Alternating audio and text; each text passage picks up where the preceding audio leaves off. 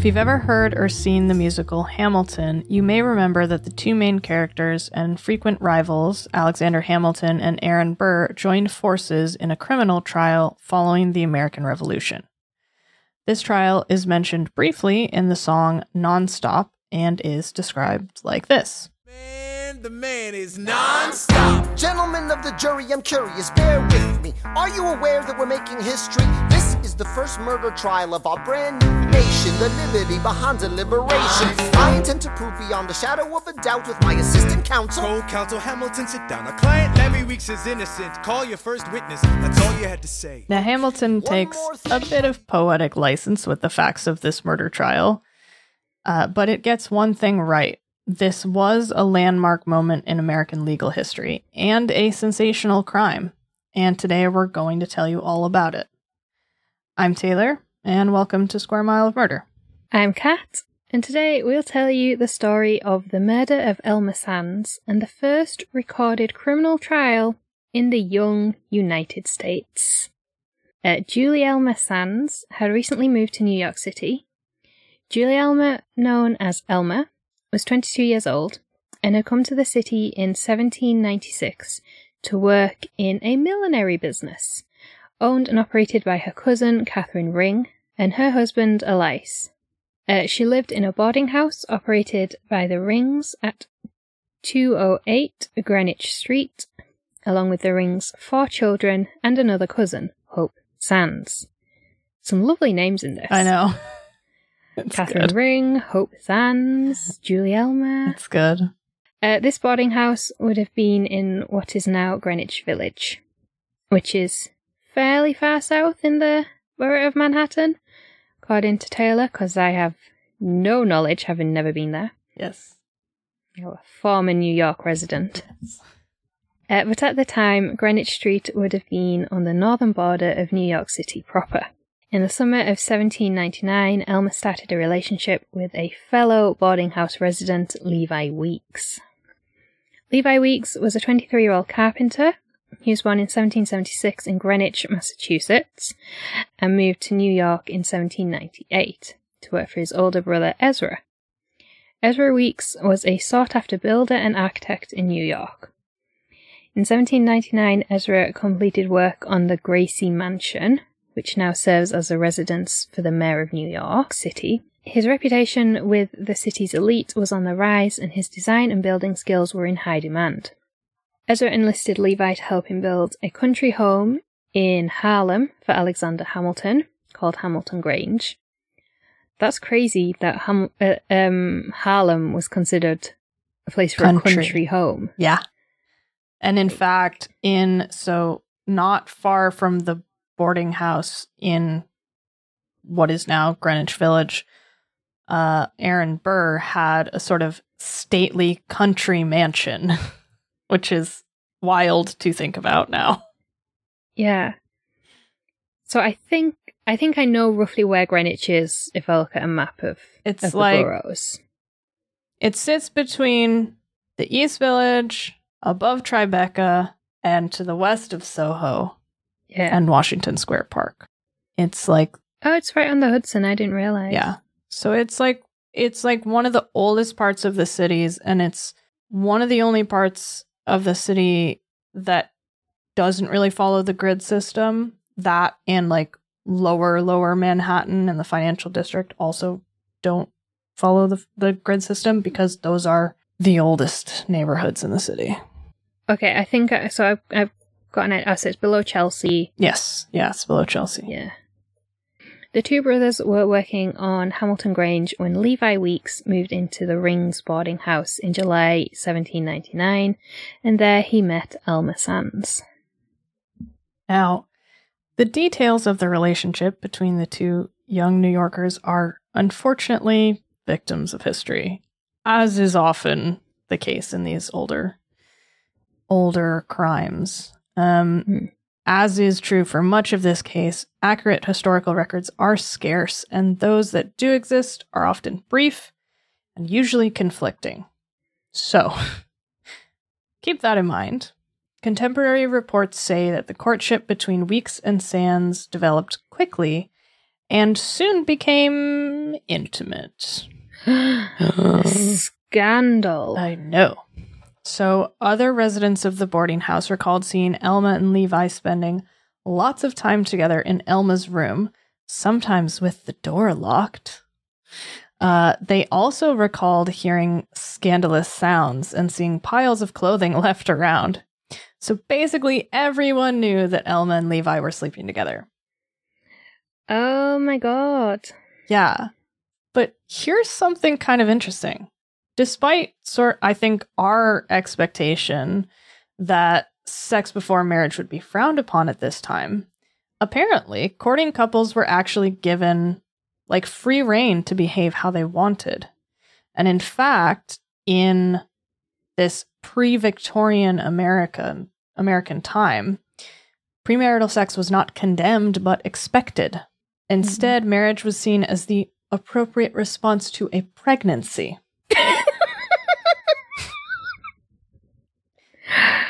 Yeah, okay. I mean, fair, but but yeah, I mean, not, but you know. yeah, but better than like you have to get married in order to have sex. No, it's just like that is now obviously in like very sort of Puritan or puritanical areas that's still like very much Bible bashing. Yes, That it, you know, oh, if you're pregnant, you have to get married. But uh, I I just never would associated that like 200 and odd years ago. well, exactly. Because like my thought would have been, oh, you know, in the 1700s, it was expected that if you were to court someone, like you did the whole, you know, you meet in public and you, you get the approval of families and then you marry and then you can have sex.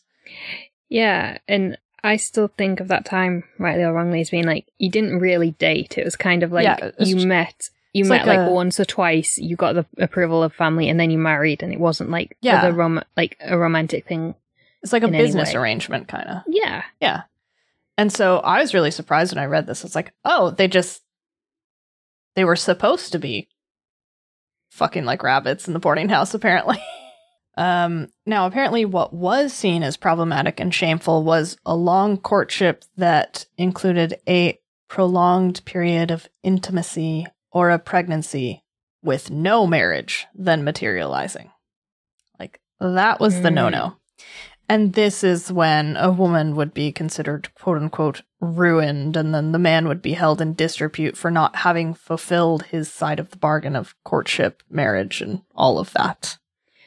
I'm quite glad that they do hold the men in I know. as well. I thought that was 'cause that was shocking. Yeah.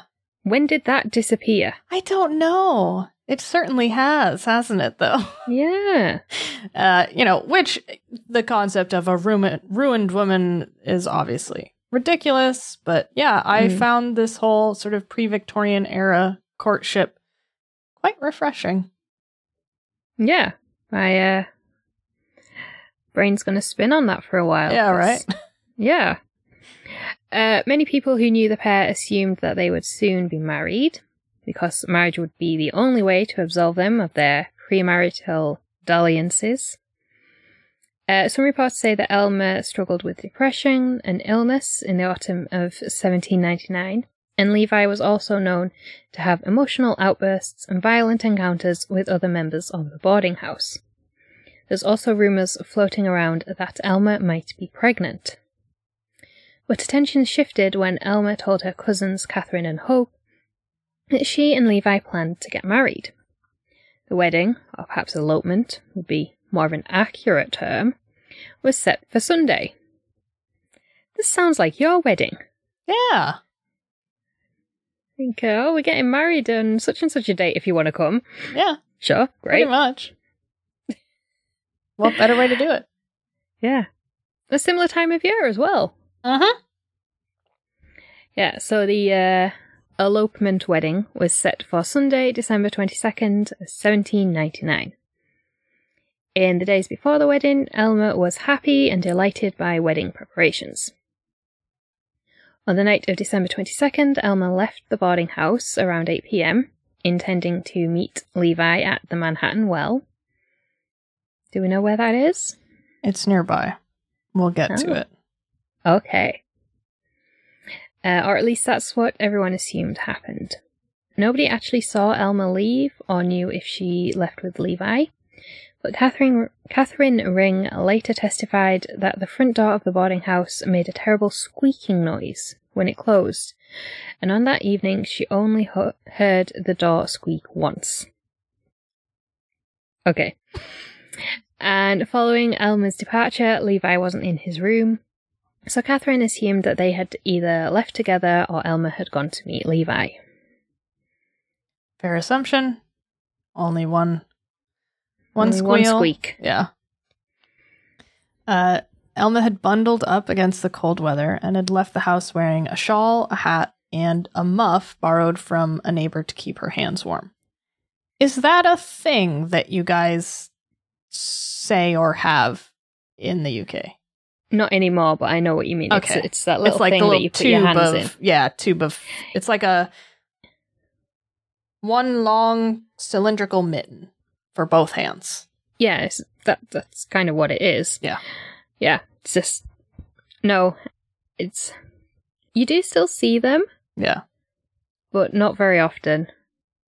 I'd say it's basically the same in the US. Like people Yeah, know you- about them, but you don't really see them. Yeah, you rarely see one, see someone out with Yeah. one, unless they're rich. I think it's still like an upper class thing. Well, Like I'm sure I've seen like the royal family with them. that's the thing. Like I think you really only they're only practical if you don't need to use your hands for anything. Yeah, exactly. So you have to be that kind of rich. Mm. Like you're not driving, you're not opening your own doors in the cold kind of thing. No. So yeah. So she she she went and borrowed a nice muff for her wedding night. Now I'm aware that muff has other meanings as well, but Yes. I believe the queen has many muffs. moving on. Sorry, I just wanted to make that joke. Moving right along. Uh, but Elma and Levi didn't return to the boarding house as happy newlyweds. Uh, Elma didn't return to the boarding house at all. Levi returned to the boarding house late in the evening to unlock his room for his apprentice, whom he lived with, which was apparently common at the time, and they slept in the same bed, which was apparently common at the time. That honestly, I know that has been a thing still now. Like people who work away a lot. Yeah. If you're in like cheap digs and they don't have twin beds, blokes will just share a bed. Yeah, see that that's not surprising. And I think that like what I think is interesting is that Levi was living in a boarding house when his brother Ezra had like quite a large house nearby and was working with him. That that was my thought when it's like, okay, so he moved to to work with his brother, but then he lived in a, a boarding house. But his brother is like a rising star in like New York society, Yeah. Has nowhere for him to stay. So Yeah. I don't and is a builder. Like you couldn't just build Just an extra build a- room. build a room. Come on, come on, it's Manhattan. Yeah. It's full full of skyscrapers. Just keep building upwards. Yeah, it's fine. Um yeah, so I I'm not sure what why he was in the boarding house to begin with necessarily, but yeah, so he went back to the boarding house, he unlocked his room from his apprentice for his apprentice, and he found Catherine Ring and asked her if Elma had returned earlier in the evening. This surprised Catherine, who assumed that Levi should know exactly where Elma was. Uh, but she didn't want to reveal that she knew of the secret wedding plan, so she held her tongue and told Levi that Elma hadn't returned. But when Elma hadn't returned the next day, Catherine and Hope became worried, and Hope confronted Levi about the night that Elma disappeared. She told Levi that Elma had spilled the beans about the secret wedding plans, which made Levi quite angry, but he denied knowing anything about where Elma was or why she had disappeared. He also denied having any plans to marry her. Well, that's just rude. I know, right? On December 24th, two days after Elma went missing, a young boy was at the Manhattan Well on Spring Street, very appropriately named, Mhm. when he found a woman's muff floating in the water. Again, the clothing kind. We'll just give you a few seconds to laugh to yourselves. Uh, the well, which had recently been constructed and sat in Lispenard Meadow, a beautiful bit of nature that was popular for winter sleigh rides. The muff was quickly identified as one Elma had borrowed from a friend to wear the night of her secret wedding. Despite finding her muff, her friends and family didn't look for her in and around the well. Well, that's strange. Isn't it just? On December 29th, Elias Ring arranged for the area around Rhinelanders, Rhinelanders Dock in the Hudson River to be searched and for the water to be dragged for Elma's body. But the search turned up nothing. Uh, eventually, the body of Elma Sands was found inside the Manhattan Well on January 2nd, 1800. She was found fully dressed, but her body was badly bruised and her clothes had been torn. As her body was recovered, Levi Weeks was brought to the Manhattan well so that authorities could check his reaction to seeing her body for any signs of guilt. After he saw her body, Levi Weeks was arrested. Yeah. See, it, it's really easy for us to laugh at that, but we still have those expectations now. Oh, yeah, for sure. Uh, uh, Amanda Knox is obviously one of the most infamous examples. She didn't behave how everyone expected her to. So they arrested her. Yeah, exactly. And like, if you think about this time period as well, we're in the late 1700s. America, the United States, the country s- s- Is a baby. is it just barely exists at this point. And like police forces are new.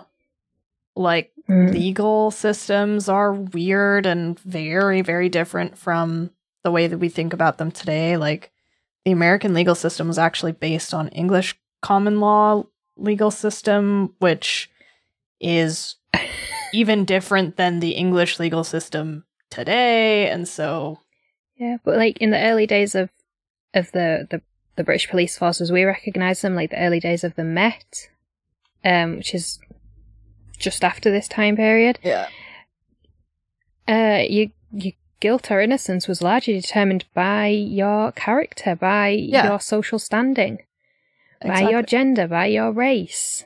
Yeah. And we'll see some of that in this story as well. Yeah, I just find like just the idea of showing like, oh, here's your your fiance's dead body. Hmm. Oh, what's that? Oh, no, he didn't cry quick enough. Oh, no, he didn't. Uh, I just love the idea Yeah. of like like taking a field trip to the like crime scene basically with your lead suspect. I Just just think it's so funny. but yeah. So this arrest hadn't come out of nowhere. They didn't just find her body and were like, well, we better go arrest that Levi Weeks.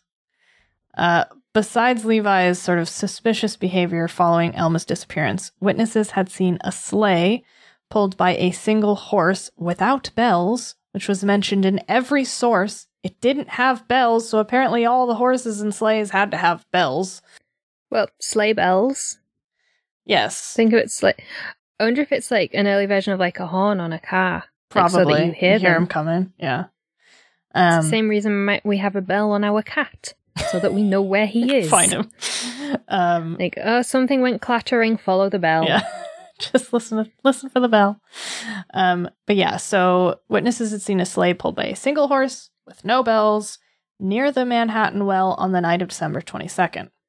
And witnesses reported seeing Elma Sands with two men in said sleigh that night. And the sleigh described bore a striking resemblance to the sleigh owned by Ezra Weeks. Uh, and this is all on top of those swirling rumors that Elma may have been pregnant with Levi's child. So these things quickly led people to suspect Levi Weeks as Elma's murderer. And soon after his arrest, a grand jury indicted him on murder charges.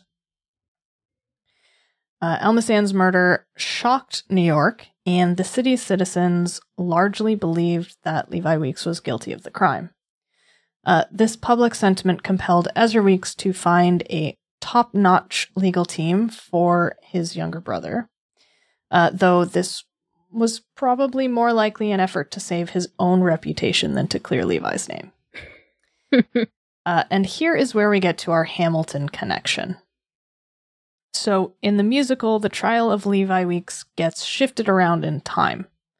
Uh, instead of taking place in 1800, when it should and actually did in actual history, the musical moves it to some unspecified time after the end of the Revolutionary War, Revolutionary War in 1783, but before the Constitutional Convention in 1787. They put it too early. Uh, in any case, the musical largely gets right the fact that Alexander Hamilton and Aaron Burr worked together to defend Levi Weeks. Uh, for anyone, like myself, who's unfamiliar, uh, Alexander Hamilton was an officer in the Revolutionary War, George Washington's secretary during the war, and eventually became the first Treasury Secretary of the United States. He's also on the $10 bill. Oh. I was looking because I have my dollars left over in a pot somewhere, and I was looking. I was like, "Who's on my my dollars?" I have twenties and tens. So you've got Jacksons and Hamiltons. Oh. Uh, he was a staunch Federalist, held some views that today seem downright royalist, including advocating for a president for life. Yeah. It's funny, I uh, know somebody else who was, or know of, don't know him personally, someone else was advocating for that not long before the election last time round. And he basically designed America's financial infrastructure from the ground up. Oh, so it's him to blame for everything. Yeah. Uh, following the Revolutionary War, Hamilton was a practicing lawyer in New York City and often defended British subjects in land disputes. Which I think is really interesting because he was such a, a force in the revolution Mm. that like then afterward he's like, Yeah, I'll I'll defend you, British British subjects and Mm. crown loyalists after your your land has been taken over by the revolution that I helped lead. Yeah, but who's play- who's paying the most money? well, yeah, for sure. Rich landowners pay more money than, you know, poor people on the other side. Aaron Burr was also a major military figure during the Revolutionary War, rising quickly through the ranks. Following the war, he practiced law in New York, served as the New York State Attorney General, and defeated Hamilton's father in law, Philip Schuyler, to gain a seat as a New York senator in 1791. This defeat had put Burr and Hamilton at extreme odds and had stained their already complicated relationship. Burr eventually aligned himself with the Democratic Republicans, Yeah. okay, Yeah. uh, led by Thomas Jefferson, and served as Jefferson's vice president following the election of 1800. Yeah, I'm just going to blow past Democratic Republicans because my brain can't spin on that as well. They were the more rural southern party at the time. And the Federalists were like the elite sort of northeastern party. Okay. Yeah, it's confusing as shit. Wait, who was who was who was blue and who was red? I don't know. I, Well, that's not helping. it's too complicated to answer that question. Um, so, though they had worked together occasionally in the past, historians have struggled to understand why Hamilton and Burr d- uh, agreed to work together to defend Weeks. Some suppose that Hamilton had an interest in defending Weeks because the Weeks brothers were building his house. Yeah. Sure. And some suggest that Burr was more interested in clearing the name of the Manhattan Well than proving Levi Weeks innocent. Uh, Burr was the founder of the Manhattan Company, who had commissioned and paid for the well in which Elma Sands was found, along with several others like it around the city. Can you still go to like the Manhattan Well? Well, Is it a thing? We'll get to that. Now, some believe that Hamilton and Burr agreed to work together because neither one could stand to be out of the limelight while the other was getting attention. Think yeah, I, I'm I'm down for that version I'm- of events. I'm pretty sure that's probably what was happening here. Uh, now, this may be especially true of Burr, who was well aware that the presidential election of 1800 was mere months away in November. Mhm. And also, maybe we should point out for anyone who doesn't know that at this time in American presidential elections, whoever came in second became the vice vice president. oh, So Burr ran against Jefferson, but he became his vice Oh. president. I didn't realize that. I just assumed it was like it is Like now. Like, ticket. you know, Yeah, like they're he, he was he was Kamala to uh, Jackson's Biden. Biden. yeah, not quite. They didn't get along. Oh, Um, so so he was Trump to Jackson's Biden. yeah, basically. or or Burr was Burr was Hillary to Jefferson's Trump. Think about okay, that we'll kind make of it ticket. nicer. Okay. That would be a nightmare.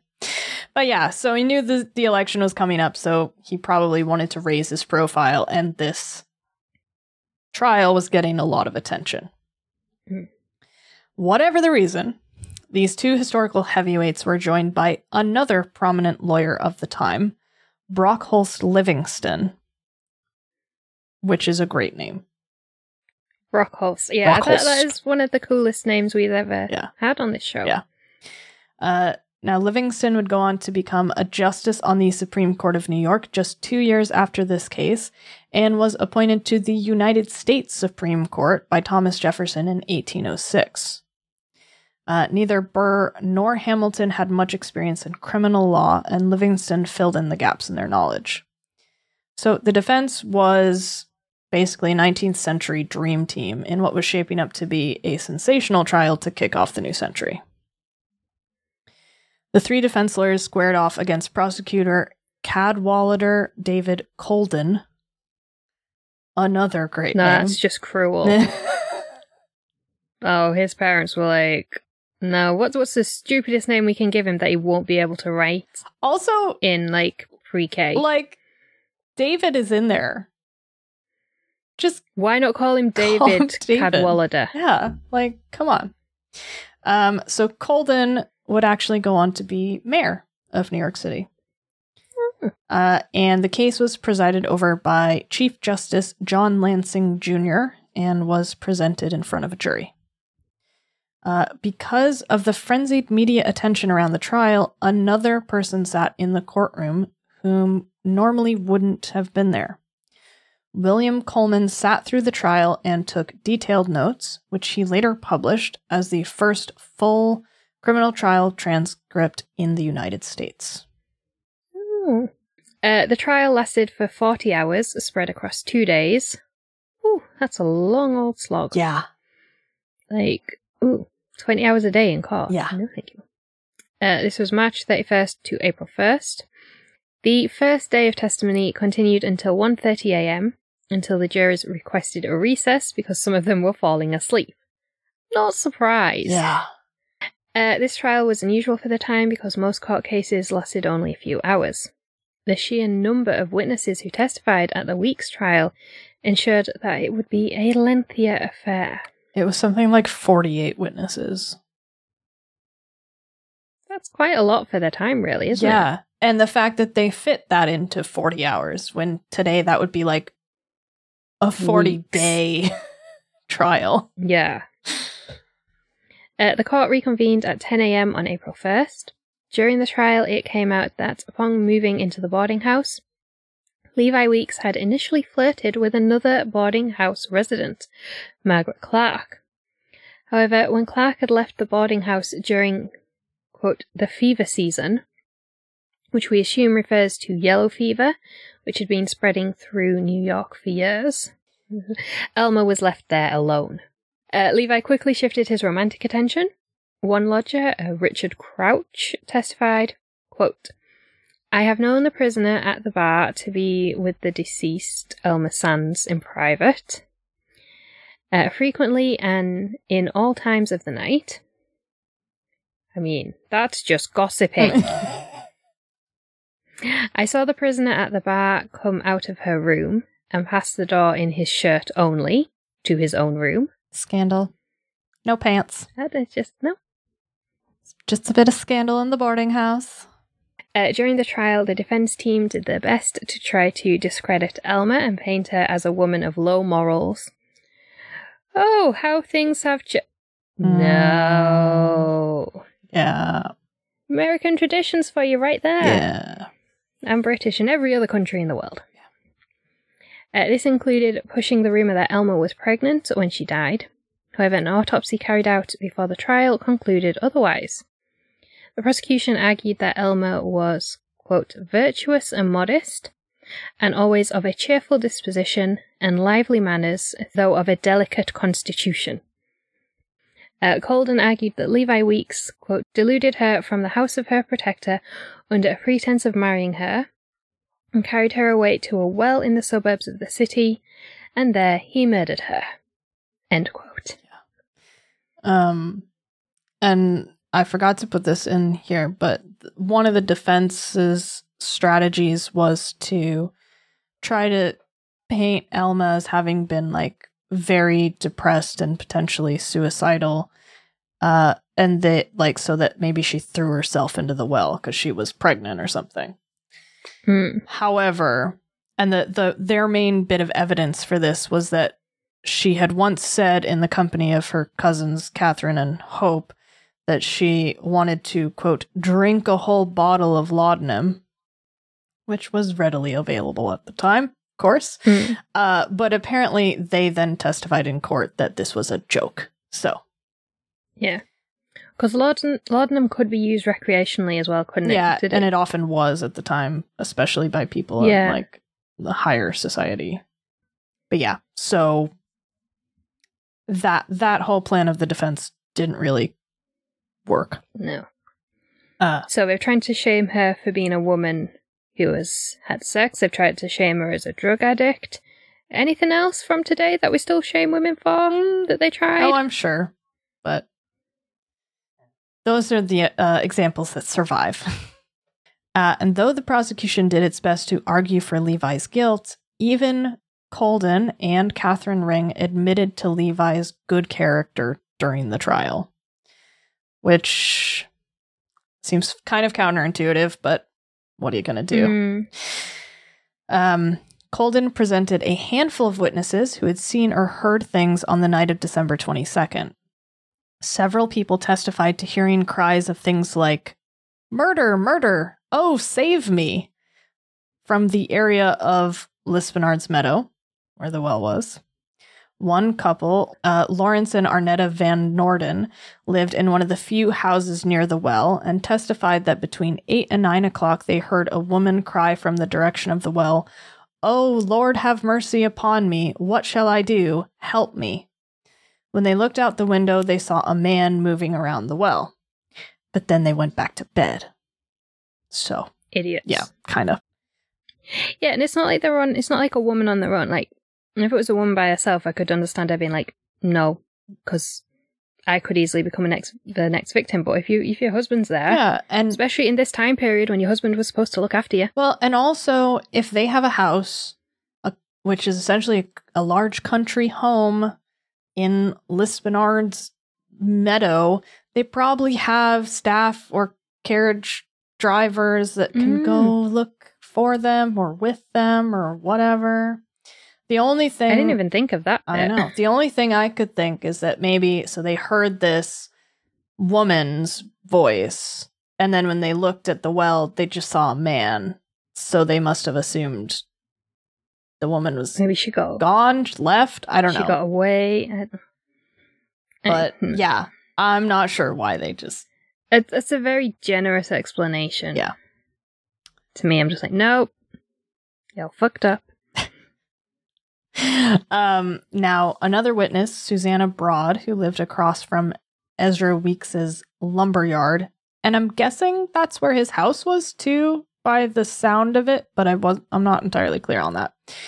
Um, so she lived across from Ezra Weeks. She testified, quote, on the night the deceased was lost, I heard the gate open and a carriage or sleigh come out. It made a rumbling noise, but had no bells on it and it was not gone long when it returned again. Uh, and several people testified to seeing tracks from a one horse sleigh around the Manhattan well the day after Elma disappeared. Uh, a number of highly suspicious details came out at trial. Hope Sands testified that a week after Elma had gone missing, Levi asked her to file a document with the alderman that said he had not had any kind of special or romantic relationship with Elma. Hope refused to do that. Uh, what's the alderman? Like a local town guy, I think. Oh. Like a community, upstanding community member thing. That's very suspicious. Yeah. Um, one man testified that he had seen someone using a pole in the well a week before Elma went missing. And when the man went up and asked what this guy was doing, the man with the pole identified himself as a carpenter and said he wanted to know how deep the water in the well was. So, Not suspicious at all. no, it's fine. Uh, James Lent, one of the men who found Elma's body in the well, went with the police that day to find Levi so they could bring him there so they could watch his reaction, that whole thing. When they arrived, they informed Levi that Elma had been found, and without prompting, Levi asked, Is it the Manhattan well she was found in? Seems like a pretty strong case for the prosecution. But remember, just like O.J. Simpson centuries later, Levi Weeks had the dream team on his side. The defense had several people of high stature in New York society testify to Levi's whereabouts the night of December 22nd. This included architect John McComb, Ezra Weeks, and his wife. They testified that Levi had been at Ezra's home before 7 pm that evening and stayed until around 8, when he left for around 15 minutes. They said that Levi returned at about 8:20, ate dinner and stayed until around 10 pm. This seems like not a lot of time to commit a murder. But prior to the start of the trial, the prosecution and defense worked together to establish how long it would take for a one horse sleigh to travel from Ezra Weeks' home to the Manhattan Well and back. He concluded that it would take around 15 minutes. Yeah. So Hmm. make of that what you will, but Uh, dif- despite the prosecution's reams of witnesses and circumstantial evidence, Colden just couldn't stand up against Hamilton, Burr, and Livingston. When the defense rested, the judge basically instructed the jury to find Levi Weeks not guilty. And after deliberating for just deliberating? After deliberating for just five minutes, that's exactly what they did. Dude, yeah. why even have a jury if, like, you could just have a bench trial? Yeah, exactly. Uh, it reminds me of the Madeline Smith case where the judge was like, "Look, Mm. just find her not guilty." Yeah. Um. There was a great public outrage at the verdict, and Levi Weeks often endured shouts of "murderer" as he walked through the city streets.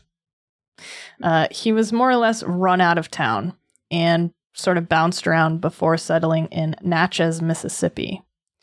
Uh, there, he became a well respected architect and designed Auburn Mansion, which is now a national landmark and considered to be the most beautiful house in Natchez.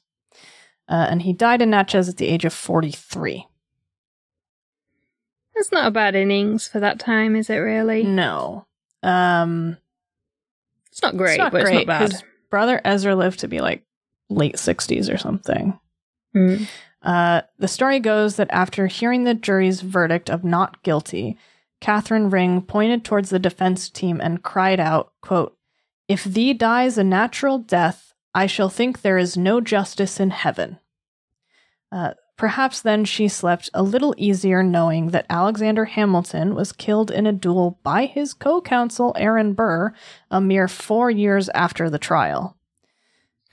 Following Hamilton's death, Burr spent the rest of his life uh, hounded by scandal and disgrace and ultimately died in poverty. And interestingly enough, Judge Lansing mysteriously disappeared in 1829 after leaving his room at the city hotel. Elma Sands' murder technically remains unsolved to this day. No other suspects were ever examined or pursued following Levi Weeks' trial. Uh, and the Manhattan well didn't provide water to the city for very long. It turned out the well was more of a bridge for Burr's Manhattan company to start their own bank in opposition to Hamilton's bank. Uh, the well was lost for many years, but can now be seen in the men's section in the basement of a high end clothing store in Soho. Uh, some say that Elma Sands haunts the well and the spring that still runs beneath Spring Street to this day. What we do know is that her life and death became a sidebar in an important bit of American legal history, as so many victims of crimes of the century do. Mm, That's it. interesting. Yeah. Thoughts? I hadn't heard of this case before watching Hamilton. And it, like, the idea of it, like the first murder trial in this newly formed nation, kept sort of playing in the back of my mind. And in fact, it was not the first murder trial in the newly formed America, it just happens to be the only one that got written down.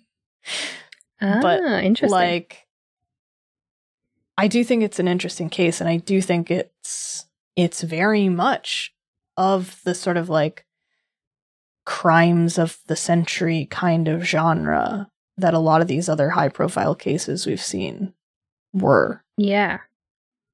Yeah, definitely. Especially when you say like uh Hamilton yeah, Hamilton Burr and livingston who's yeah, Livingston, they were like the dream team. yeah they really were like they were like johnnie cochran f lee bailey and um alan dershowitz like Hmm. and then robert kardashian but didn't really count but So do you think he was guilty? yes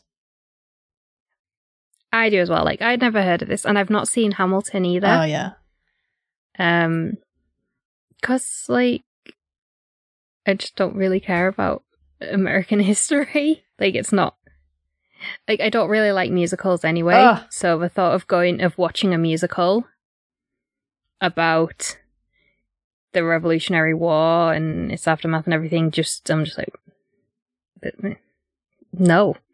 sounds great to me i love musicals and history american history so That's definitely interesting and. Again, like the the mindfuck that Harlem was like rural. I know. It's really funny hmm. because like there's a there's one of the songs in Hamilton talks about him moving uptown. And like I assumed when I first became familiar with the show that that meant that he moved like, you know, to 24th Street or something, like not that far up the island of Manhattan. Because really there was nothing there. like it was all just marshlands and shit and hills. Uh, but no, he went all the way up to Harlem. um and yeah, so that house, so Levi and Ezra Weeks did finish his house and Hamilton only lived in it for 2 years before he was killed. No, that's really interesting. Like I say, for me, having absolutely no idea about Hamilton or anything, and Yeah. like I say, I get, I was getting like the Civil War and the Revolutionary War confused in my head because it just we, we don't get taught it here. Yeah. Yeah, I don't know. I think it's an interesting case, but yeah, I think he definitely did it. Especially so a lot of the sources like the sort of first tier sources in terms of like the ones that come up when you search for this crime, it's really all about the trial usually. Um and you can find and we'll link in the show notes uh a copy of the trial transcript by William, William Coleman, um, which is apparently one of three that was produced after the trial and considered to be the most accurate. Um, Oh, but basically, they don't really talk about why people thought that Levi did it, besides the fact that these two were obviously in a relationship. And then after I dug a little bit deeper and I ended up finding some article on like JSTOR or something like a from like a law journal.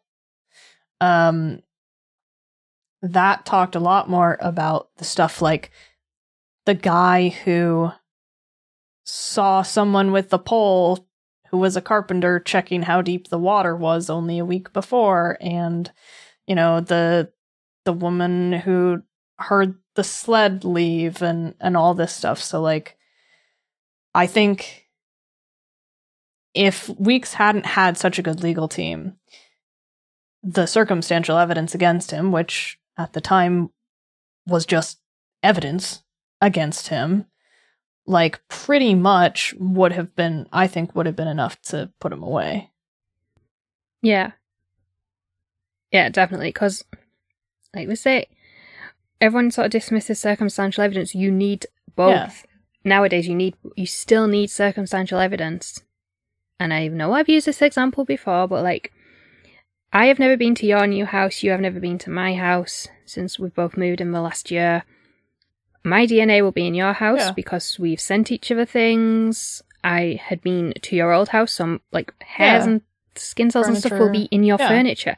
And the same because you helped me Yeah. move.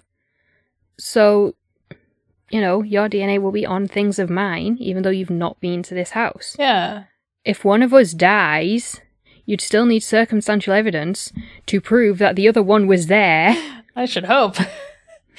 um you know. Yeah, and like if you think about in, in terms of like more firm evidence, the fact that he tried to get her cousin to submit this sort of like quasi legal document saying, I Hmm. never had any kind of relationship with this woman now that she's disappeared, like that alone is super damning, I think. Yeah. So, Yeah, Yeah, that I find like like to try and have some kind of legal document like no, I I didn't have a relationship with this woman even though everyone knew he did. Yeah, and also just like if you didn't murder her, why are you worried about that? Exactly. So, you know. But yeah, I just uh we came up with this case because we needed to fill some space in July and it, it you know, 4th of July, the birth of Mm. The birth of the United States and independence and all that garbage and so this came to mind and and actually I think it's really interesting. So I'm glad we we got to do it.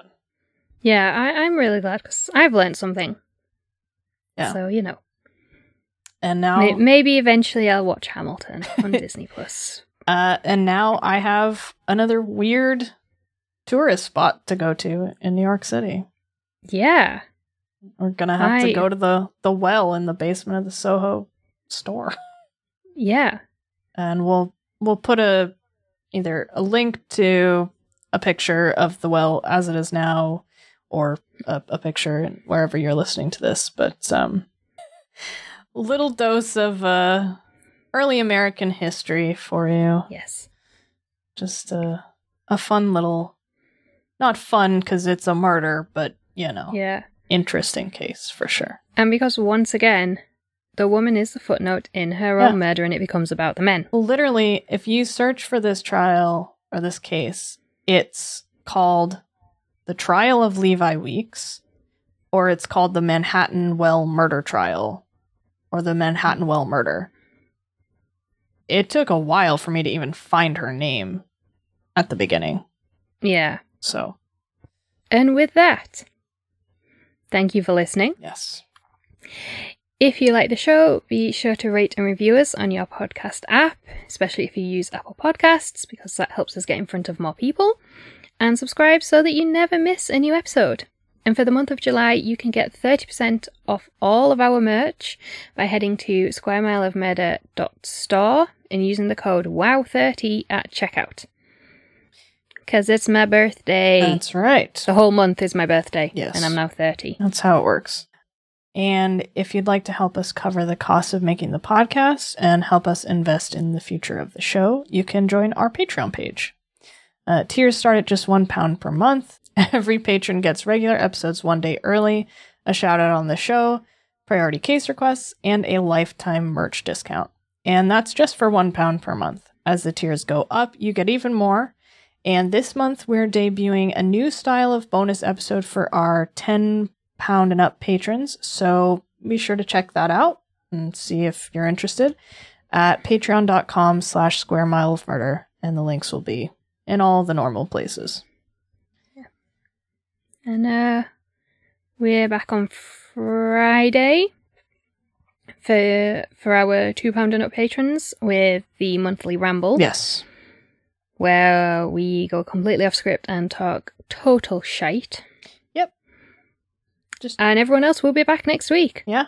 Uh, with uh, what is my personal favorite story that we've ever done. yeah. It's a good one. We've already recorded it. It's Yeah. real good. So So look forward to it. very to excited about that. that. Yeah. And we'll see you then. Yeah. Thanks. Bye.